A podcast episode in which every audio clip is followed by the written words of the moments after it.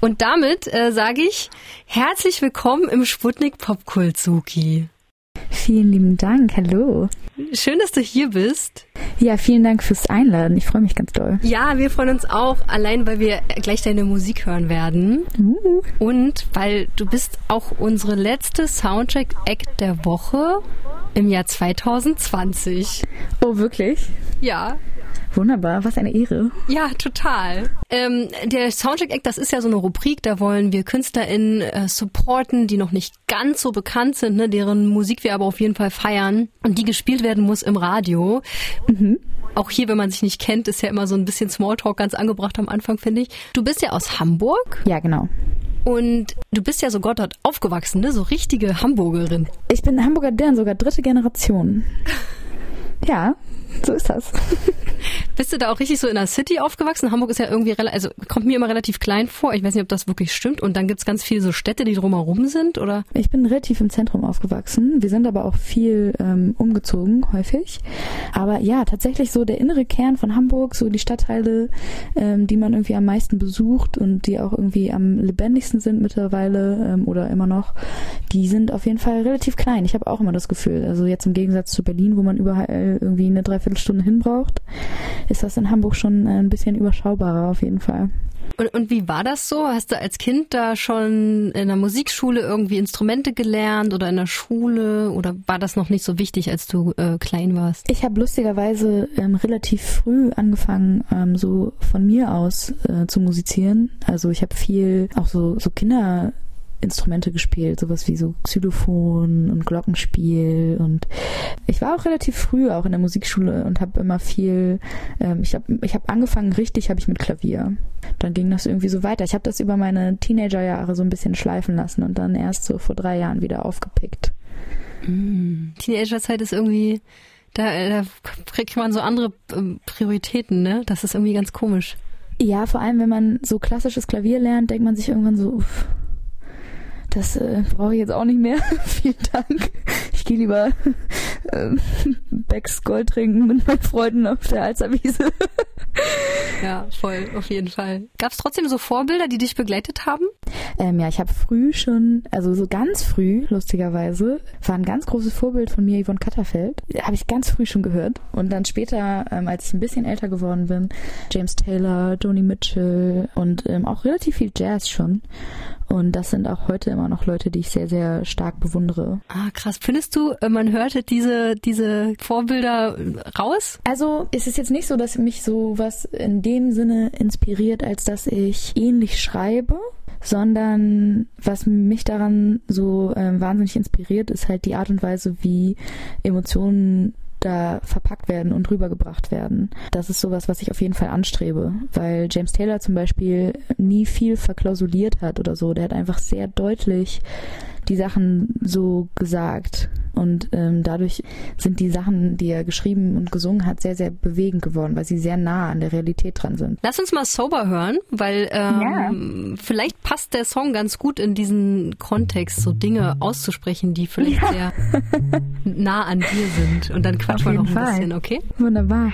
Das ist ja ein Song, also vielleicht bin ich sehr empfänglich zurzeit. Ja, ich glaube, ich bin gerade sehr empfänglich für so emotionale Musik, die, die so ach, die dich irgendwie so einschließt. So ein bisschen wie so ein großer Pullover, aber ich finde ihn auch so ein bisschen melancholisch. Und Zauber heißt ja vor allem auch trocken. Also da habe ich gleich sehr viele Ideen dazu.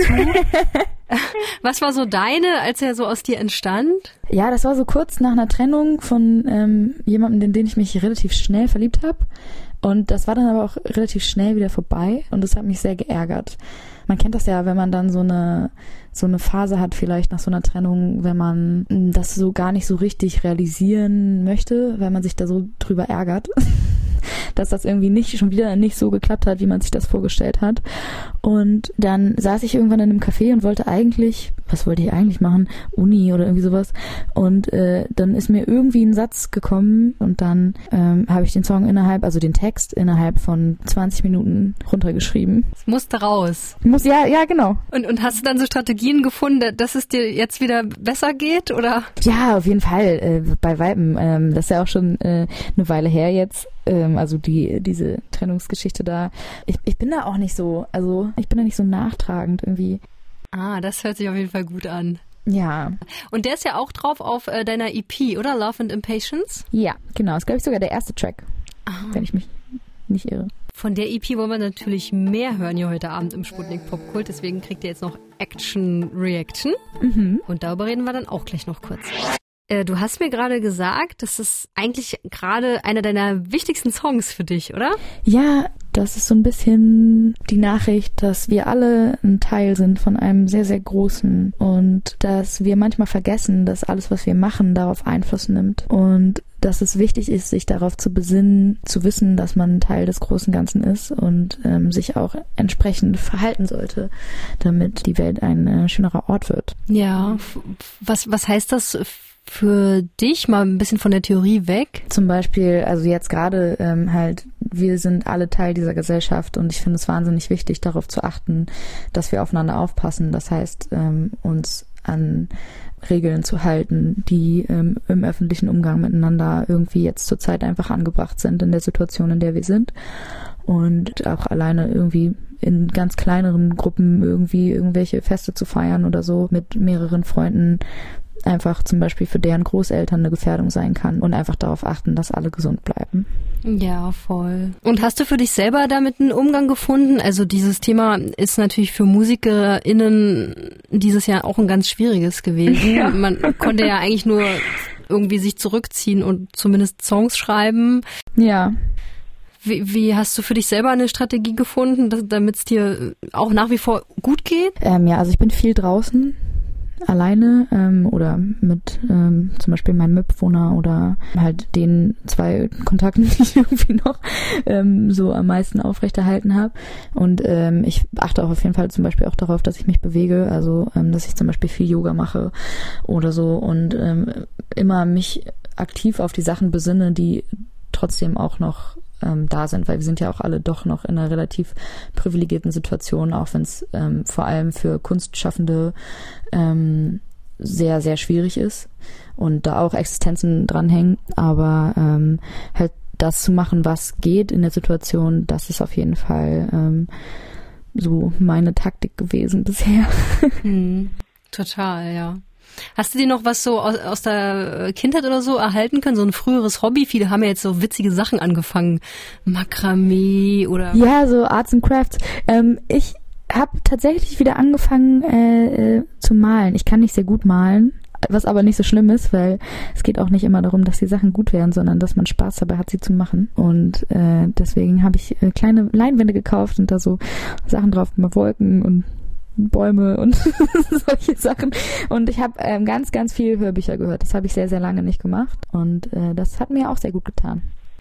Cool, dann hätte ich jetzt gerne noch einen so einen Hörbuchtipp. American Gods von Neil Gaiman. Danke dir, Suki. Unsere Soundtrack der Woche in dieser Woche. Also morgen hört ihr auch noch was von ihr, vor allem noch mehr Musik. Und damit wünsche ich dir, ja, schöne freie Tage. Es war sehr, sehr schön. Vielen Dank für die Einladung.